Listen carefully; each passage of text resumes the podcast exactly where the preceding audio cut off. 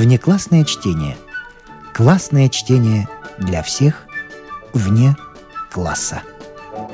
Не включенные в курс литературы. Андрей Платонов. В прекрасном и яростном мире.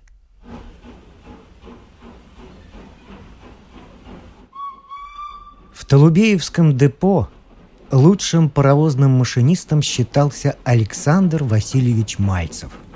Ему было лет 30, но он уже имел квалификацию машиниста первого класса и давно водил скорые поезда.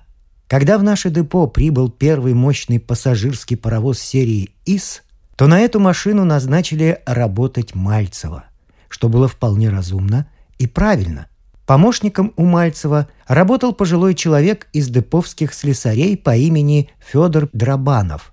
Но он вскоре выдержал экзамен на машиниста и ушел работать на другую машину. А я был вместо Драбанова определен работать в бригаду Мальцева помощником. До того я тоже работал помощником механика, но только на старой, маломощной машине.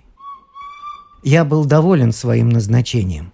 Машина одним своим видом вызывала у меня чувство воодушевления. Я мог подолгу глядеть на нее. И особая растроганная радость пробуждалась во мне, столь же прекрасная, как в детстве при первом чтении стихов Пушкина. Кроме того, я желал поработать в бригаде первоклассного механика, чтобы научиться у него искусству вождения тяжелых скоростных поездов. Александр Васильевич принял мое назначение в его бригаду спокойно и равнодушно. Ему было, видимо, все равно, кто у него будет стоять в помощниках. Перед поездкой я, как обычно, проверил все узлы машины, испытал все ее обслуживающие и вспомогательные механизмы и успокоился, считая машину готовой к поездке. Александр Васильевич видел мою работу. Он следил за ней. Но после меня собственными руками снова проверил состояние машины, точно он не доверял мне. Так повторялось и впоследствии. Я уже привык к тому, что Александр Васильевич постоянно вмешивался в мои обязанности, хотя и огорчался молчаливо. Но обыкновенно, как только мы были в ходу, я забывал про свое огорчение, отвлекаясь вниманием от приборов, следящих за состоянием бегущего паровоза, от наблюдения за работой левой машины и пути впереди. Я посматривал на Мальцева. Он вел состав с отважной уверенностью великого мастера, сосредоточенностью вдохновенного артиста, вобравшего весь внешний мир в свое внутреннее переживание – и поэтому властвующего над ним. Глаза Александра Васильевича глядели вперед, как пустые, отвлеченно. Но я знал, что он увидел ими всю дорогу впереди и всю природу, несущуюся нам навстречу. Даже воробей, сметенный с балластного откоса ветром вонзающийся в пространство машины, даже этот воробей привлекал взор Мальцева и он поворачивал на мгновение голову вслед за воробьем. Что с ним станется после нас? Куда он полетел? По нашей вине мы никогда не опаздывали. Напротив, часто нас задерживали на промежуточных станциях, которые мы должны проследовать сходу, потому что мы шли с нагоном времени. И нас посредством задержек обратно вводили в график. Обычно мы работали молча – Лишь изредка Александр Васильевич, не оборачиваясь в мою сторону, стучал ключом по котлу, желая, чтобы я обратил свое внимание на какой-нибудь непорядок в режиме работы машины, или подготавливая меня к резкому изменению этого режима, чтобы я был бдителен. Я всегда понимал безмолвные указания своего старшего товарища и работал с полным усердием. Однако Механик по-прежнему относился ко мне, равно и к смазчику-кочегару, отчужденно, и постоянно проверял на стоянках пресс-масленки затяжку болтов в дышловых узлах, опробовал буксы на ведущих осях и прочее. Если я только что осмотрел и смазал какую-нибудь рабочую трущуюся часть, то Мальцев вслед за мной снова осматривал и смазывал, точно не считая мою работу действительной. Я, Александр Васильевич, Этот Крейцкопф уже проверил», — сказал я ему однажды, когда он стал проверять эту деталь после меня. «А я сам хочу», — улыбнувшись, ответил Мальцев. И в улыбке его была грусть, поразившая меня. Позже я понял значение его грусти и причину его постоянного равнодушия к нам. Он чувствовал свое превосходство перед нами, потому что понимал машину точнее, чем мы. И он не верил, что я или кто другой может научиться тайне его таланта, тайне видеть одновременно и попутного воробья, ощущая в тот же момент путь, вес состава и усилия машины. Мальцев понимал, конечно, что в усердии, в старательности мы можем его превозмочь, но не представлял, чтобы мы больше его любили паровоз и лучше его водили поезда. Лучше, он думал, было нельзя, и Мальцеву поэтому было грустно с нами. Он скучал от своего таланта, как от одиночества, не зная, как нам высказать это, чтобы мы поняли.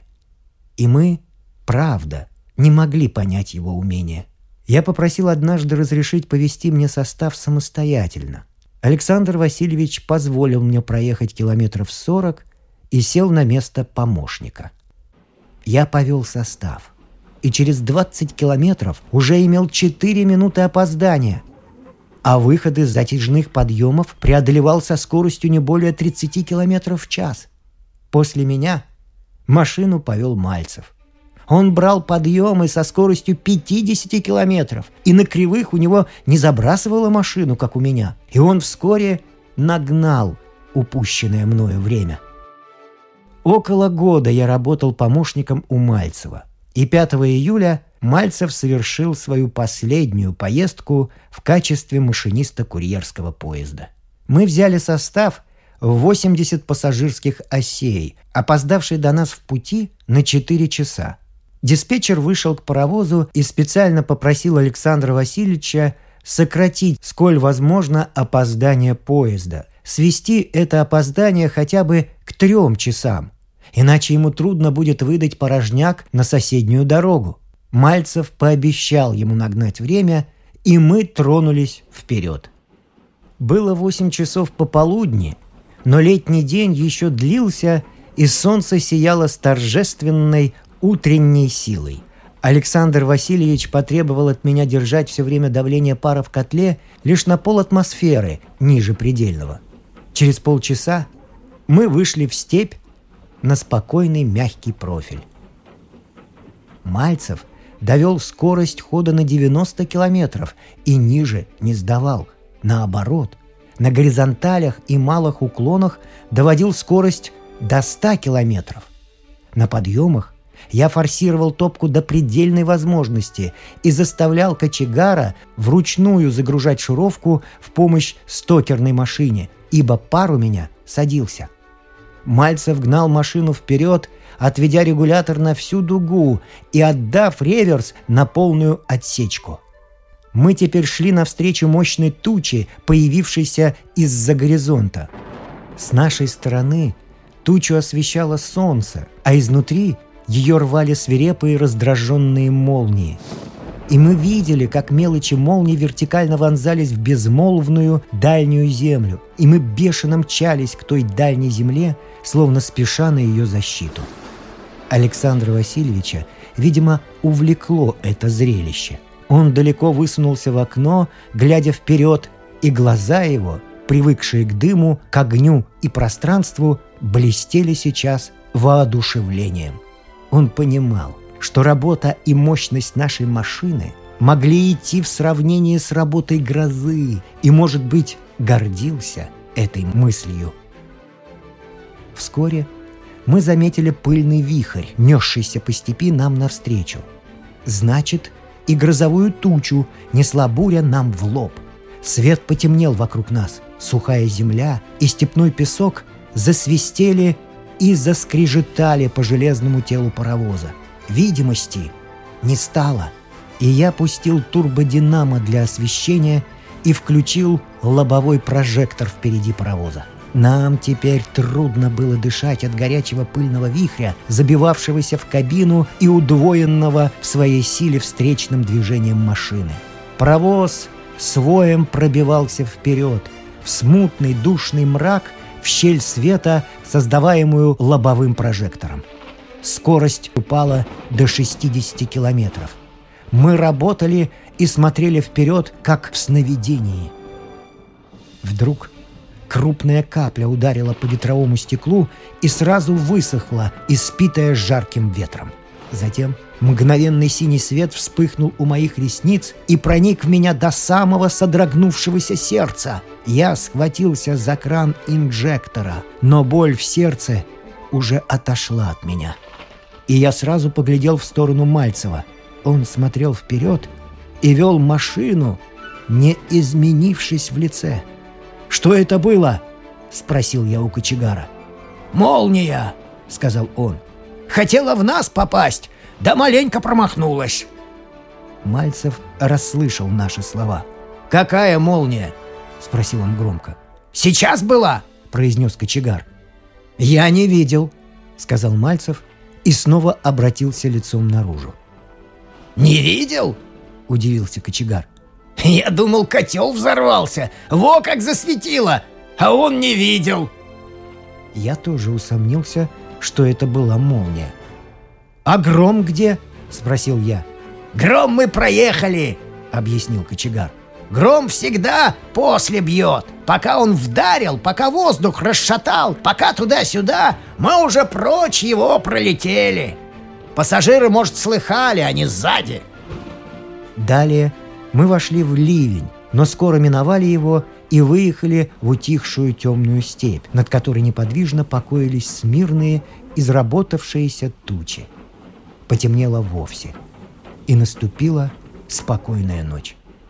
Мы ощущали запах сырой земли, благоухание трав и хлебов, напитанных дождем и грозой, и неслись вперед, нагоняя время. Я заметил, что Мальцев стал хуже вести машину.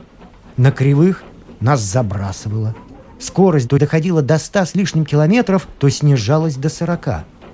Я решил, что Александр Васильевич, наверное, очень уморился, и поэтому ничего не сказал ему, хотя мне было очень трудно держать в наилучшем режиме работу топки и котла при таком поведении механика.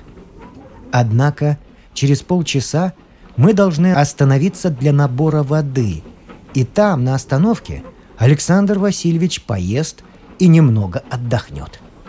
Мы уже нагнали 40 минут, а до конца нашего тягового участка мы нагоним еще не менее часа. Все же я обеспокоился усталостью Мальцева и стал сам внимательно глядеть вперед на путь и на сигналы. С моей стороны – над левой машиной горела на весу электрическая лампа, освещая машущий дышловой механизм. Я хорошо видел напряженную, уверенную работу левой машины, но затем лампа над нею припотухла и стала гореть бедно. Я обернулся в кабину. Там тоже все лампы горели теперь в четверть накала, еле освещая приборы. Странно, что Александр Васильевич не постучал мне ключом в этот момент, чтобы указать на такой непорядок. Ясно было, что турбодинамо не давало расчетных оборотов, и напряжение упало. Я стал регулировать турбодинамо через паропровод и долго возился с этим устройством, но напряжение не поднималось. В это время туманное облако красного света прошло по циферблатам приборов и потолку кабины. Я выглянул наружу. Впереди, во тьме, близко или далеко, нельзя было установить, Красная полоса света колебалась поперек нашего пути. Я не понимал, что это было, но понял, что надо делать. «Александр Васильевич!» — крикнул я и дал три гудка остановки. Раздались взрывы петард под бандажами наших колес. Я бросился к Мальцеву. Он обернул ко мне свое лицо и поглядел на меня пустыми, покойными глазами. Стрелка на циферблате тахометра показывала скорость 60 километров. «Мальцев!» — закричал я. «Мы петарды давим!» и я протянул руки к управлению. «Прочь!» — воскликнул Мальцев, и глаза его засияли, отражая свет тусклой лампы над тахометром. Он мгновенно дал экстренное торможение и перевел реверс назад. Меня прижало к котлу. Я слышал, как выли бандажи колес, стругавшие рельсы. «Мальцев!» — сказал я. «Надо краны цилиндров открыть! Машину сломаем!» «Не надо! Не сломаем!» — ответил Мальцев. Мы остановились. Я закачал инжектором воду в котел и выглянул наружу. Впереди нас, метрах в десяти, стоял на нашей линии паровоз, тендером в нашу сторону. На тендере находился человек.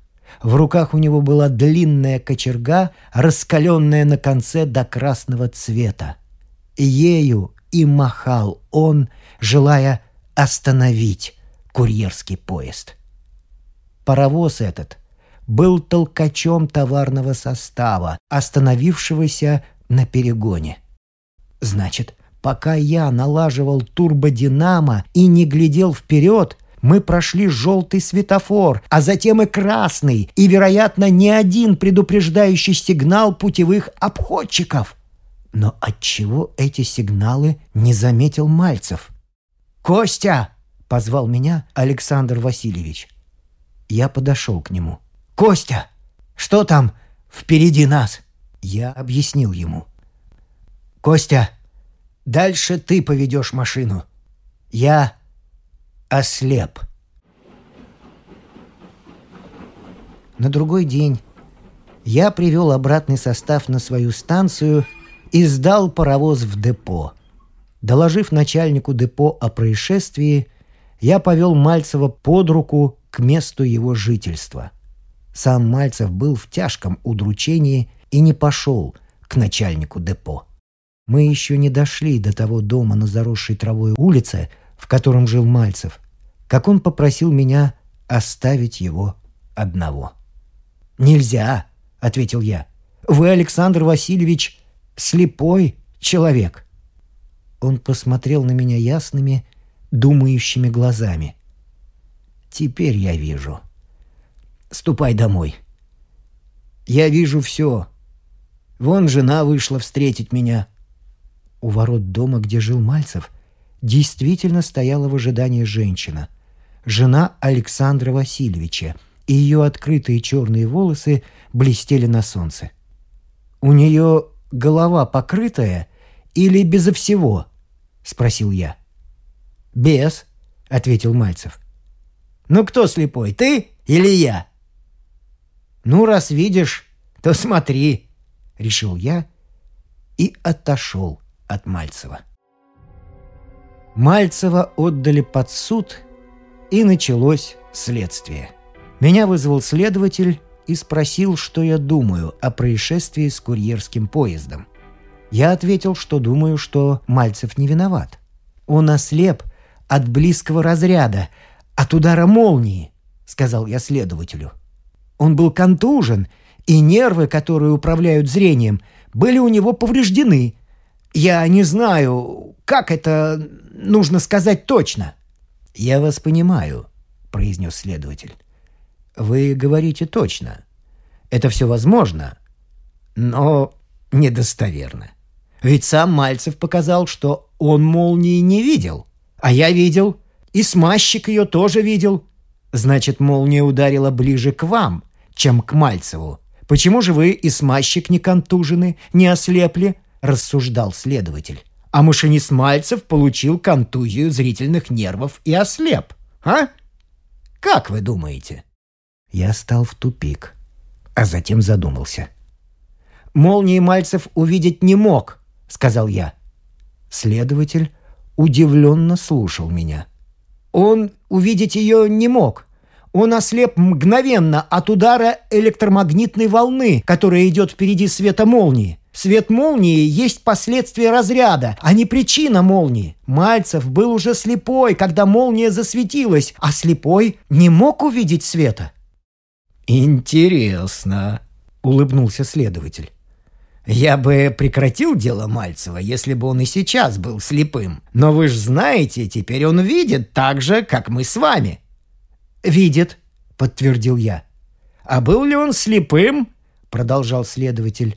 «Когда на огромной скорости вел курьерский поезд в хвост товарному поезду». «Был», — подтвердил я. Следователь внимательно посмотрел на меня. Почему же он не передал управление паровозом вам или, по крайней мере, не приказал вам остановить состав? «Не знаю», — сказал я. «Вот видите», — говорил следователь, «взрослый сознательный человек управляет паровозом курьерского поезда, везет на верную гибель сотни людей, случайно избегает катастрофы, а потом оправдывается тем, что он был слеп. Что это такое?»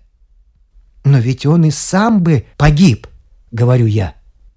«Вероятно. Однако меня больше интересует жизнь сотен людей, чем жизнь одного человека. Может быть, у него были свои причины погибнуть?» «Не было», — сказал я. Следователь стал равнодушен. «Вы все знаете, кроме главного», — в медленном размышлении сказал он. — вы можете идти. От следователя я пошел на квартиру Мальцева. «Александр Васильевич», — сказал я ему, — «почему вы не позвали меня на помощь, когда ослепли?» «А я видел», — ответил он. «Зачем ты нужен мне был?» «Что вы видели?» «Все. Линию, сигналы, пшеницу в степи, работу правой машины. Я все видел». Я озадачился. «А как же так у вас вышло? Вы проехали все предупреждения. Вы шли прямо в хвост другому составу». Бывший механик первого класса грустно задумался и тихо ответил мне, как самому себе. «Я привык видеть свет, и я думал, что вижу его, а я видел его только в своем уме, в воображении. На самом деле я был слепой, но я этого не знал. Я и в петарды не поверил, хотя и услышал их. Я подумал, что ослышался. А когда ты дал гудки остановки и закричал мне, я видел впереди зеленый сигнал. Я сразу не догадался. Теперь я понял Мальцева, но не знал, Почему он не скажет о том следователю? О том, что после того, как он ослеп, он еще долго видел мир в своем воображении и верил в его действительность. И я спросил об этом Александра Васильевича. «А я ему говорил», — ответил Мальцев. «А он что?» Это, говорит, ваше воображение было. Может, вы и сейчас воображаете что-нибудь, я не знаю. Мне, говорит, нужно установить факты, а не ваше воображение или мнительность. Ваше воображение, было оно или нет, я проверить не могу. Оно было лишь у вас в голове. Это ваши слова. А крушение, которое чуть-чуть не произошло, это действие. Он прав, сказал я. Прав, «Я сам знаю», — согласился машинист. «Что же теперь будет?» Я не знал, что ответить ему. Мальцева посадили в тюрьму. Я по-прежнему ездил помощником, но только уже с другим машинистом, осторожным стариком, тормозившим состав еще за километр до желтого светофора. А когда мы подъезжали к нему, то сигнал переделывался на зеленый, и старик опять начинал волочить состав вперед. Это была не работа. Я скучал по Мальцеву. Зимою я был в областном городе и посетил своего брата-студента, жившего в университетском общежитии. Брат сказал мне среди беседы, что у них в университете есть в физической лаборатории установка Тесла – для получения искусственной молнии. Мне пришло в голову некоторое соображение, еще не ясное для меня самого. Возвратившись домой, я обдумал свою догадку относительно установки Тесла и решил, что моя мысль правильна. Я написал письмо следователю, ведшему в свое время дело Мальцева, с просьбой испытать заключенного Мальцева на его подверженность действию электрических разрядов. В случае, если будет доказана подверженность его зрительных органов действию близких внезапных электрических разрядов, то дело Мальцева надо пересмотреть.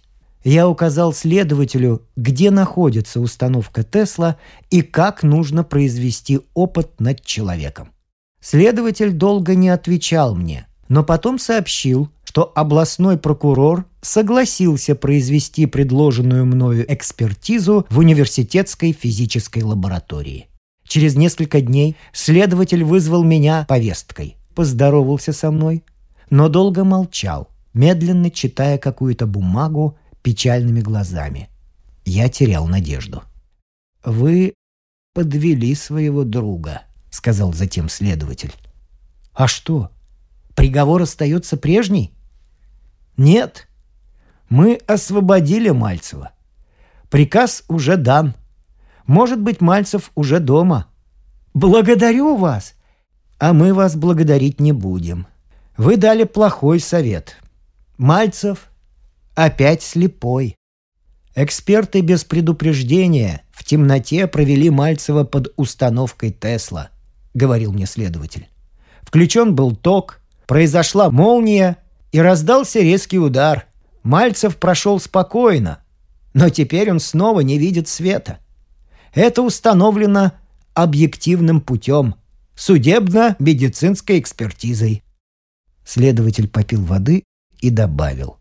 Сейчас он опять видит мир только в одном своем воображении. Вы, его товарищ, помогите ему.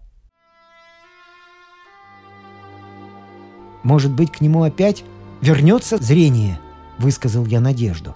Как было тогда, после паровоза. Следователь подумал. Едва ли.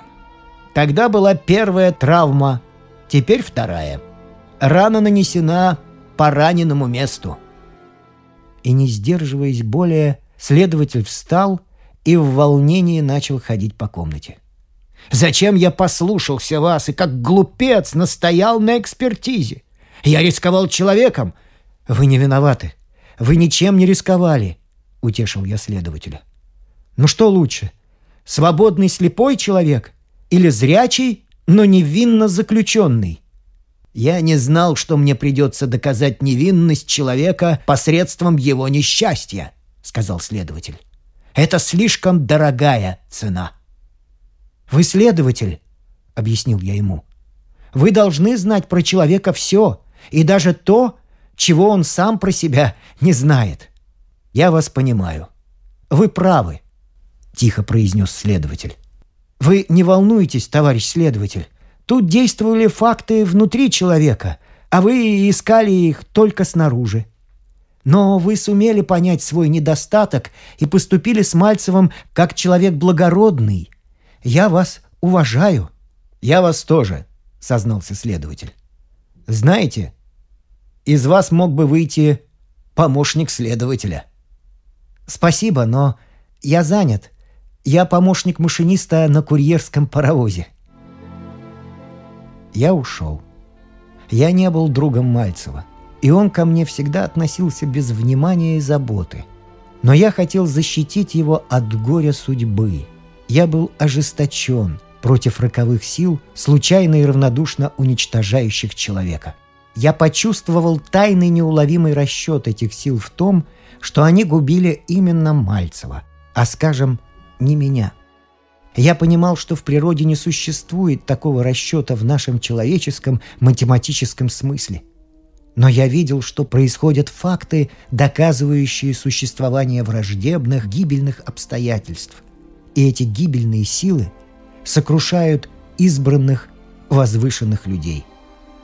Я решил не сдаваться, потому что чувствовал в себе нечто такое, чего не могло быть во внешних силах природы и в нашей судьбе. Я чувствовал свою особенность человека. И я пришел в ожесточение и решил воспротивиться, сам еще не зная, как – это нужно сделать. На следующее лето я сдал экзамен на звание машиниста и стал ездить самостоятельно, работая на пассажирском местном сообщении. И почти всегда, когда я подавал паровоз под состав, стоявший у станционной платформы, я видел Мальцева, сидевшего на крашеной скамейке. Облокотившись рукою на трость, поставленную между ног, он обращал в сторону паровоза свое страстное, чуткое лицо с опустевшими, слепыми глазами и жадно дышал запахом гари и смазочного масла и внимательно слушал ритмичную работу насоса. Утешить его мне было нечем, и я уезжал, а он оставался.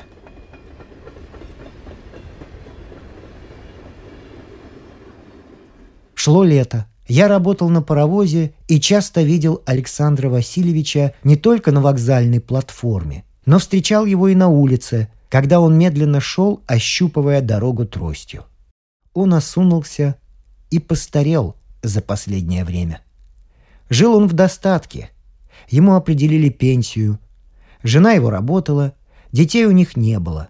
Но тоска, безжизненная участь снедали Александра Васильевича. И тело его худело от постоянного горя. Я с ним иногда разговаривал, но видел, что ему скучно беседовать о пустяках и довольствоваться моим любезным утешением. Что и слепой — это тоже вполне полноправный, полноценный человек. «Прочь!» — говорил он, выслушав мои доброжелательные слова. Но я тоже был сердитый человек, и когда по обычаю он однажды велел уходить мне прочь, я сказал ему, «Завтра в 10.30 я поведу состав. Если будешь сидеть тихо, я возьму тебя в машину». Мальцев согласился. На другой день я пригласил его на паровоз и сошел к нему навстречу, чтобы помочь ему подняться в кабину. Когда мы тронулись вперед, я посадил Александра Васильевича на свое место машиниста. Я положил одну его руку на реверс и другую на тормозной автомат. И поверх его рук положил свои руки – я водил своими руками как надо, и его руки тоже работали. Мальцев сидел молчаливо и слушался меня, наслаждаясь движением машины, ветром в лицо и работой. Он сосредоточился, забыл свое горе слепца, и кроткая радость осветила изможденное лицо этого человека, для которого ощущение машины – было блаженством.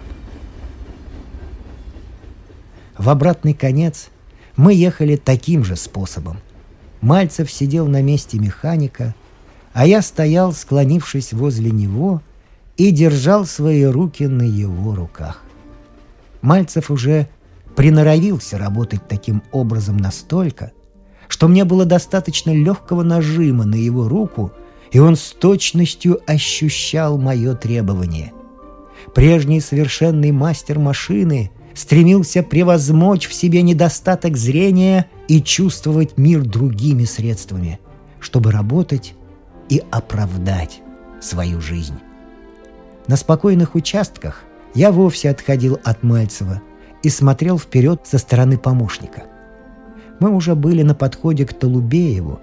Наш очередной рейс благополучно заканчивался, и шли мы вовремя. Но на последнем перегоне нам светил навстречу желтый светофор. Я не стал преждевременно сокращать хода и шел на светофор с открытым паром. Мальцев сидел спокойно, держа левую руку на реверсе. Я смотрел на своего учителя с тайным ожиданием. «Закрой пар!» — сказал мне Мальцев. Я промолчал, волнуясь всем сердцем. Тогда Мальцев встал с места, протянул руку к регулятору и закрыл пар.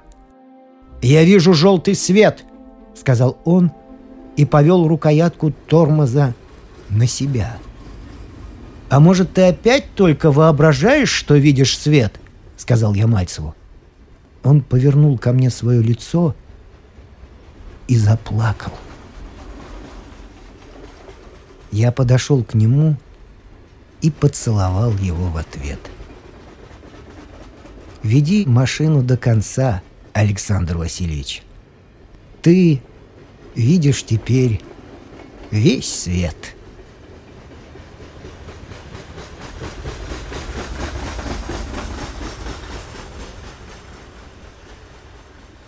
Он довел машину до Толубеева без моей помощи. После работы я пошел вместе с Мальцевым к нему на квартиру, и мы вместе с ним просидели весь вечер и всю ночь. Я боялся оставить его одного, без защиты, против действия внезапных и враждебных сил нашего прекрасного и яростного мира.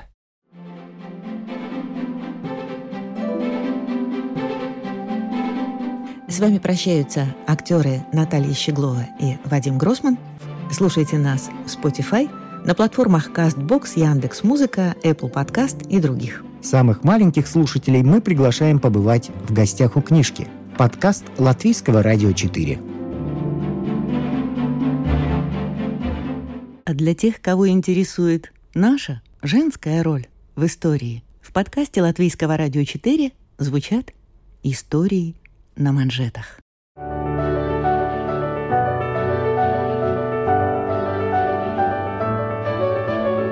Знаменитых дамах своего да и нашего времени, о тех, чья жизнь стала отражением эпохи, об участницах или свидетельницах поворотных моментов в истории человечества, истории на манжетах.